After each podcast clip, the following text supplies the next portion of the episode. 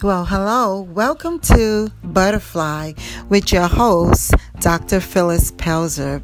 Butterfly is uh, is a name which was given to me um, in terms of what I wanted to to think about. What would be a good topic, uh, a good theme rather, for a podcast um, in serving inspirational messages. So, butterfly came to me because of the um, transition of the butterfly. Rather, I would like to say that it was God inspired because as I was walking home and thinking about what could I name the um, the podcast, a big, beautiful butterfly just flew right by me, which um, confirmed that yes, that's the name, butterfly. So, butterfly. Uh, the intention is to serve inspirational change messages to empower and provide hope to live a successful life. So, this is just a segment of inspiration for your heart.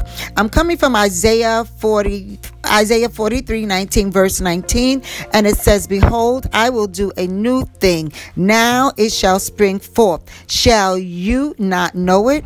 I will even make a way in the wilderness and rivers in the desert. Okay, so today's segment of inspiration for your heart is God is doing a new thing, new beginnings. Here we are in the month of December, about to transition into a brand new year, 2019. So, we first of all want to thank God for today and we want to thank Him for every day and going forward. We want to maintain a positive mindset that God is doing some new things. He said, Behold, I will do a new thing. So, my word of encouragement to you today is to embrace your new beginnings. Get ready for the new and to release the old so that you can receive the great things that God has planned for your life. As a butterfly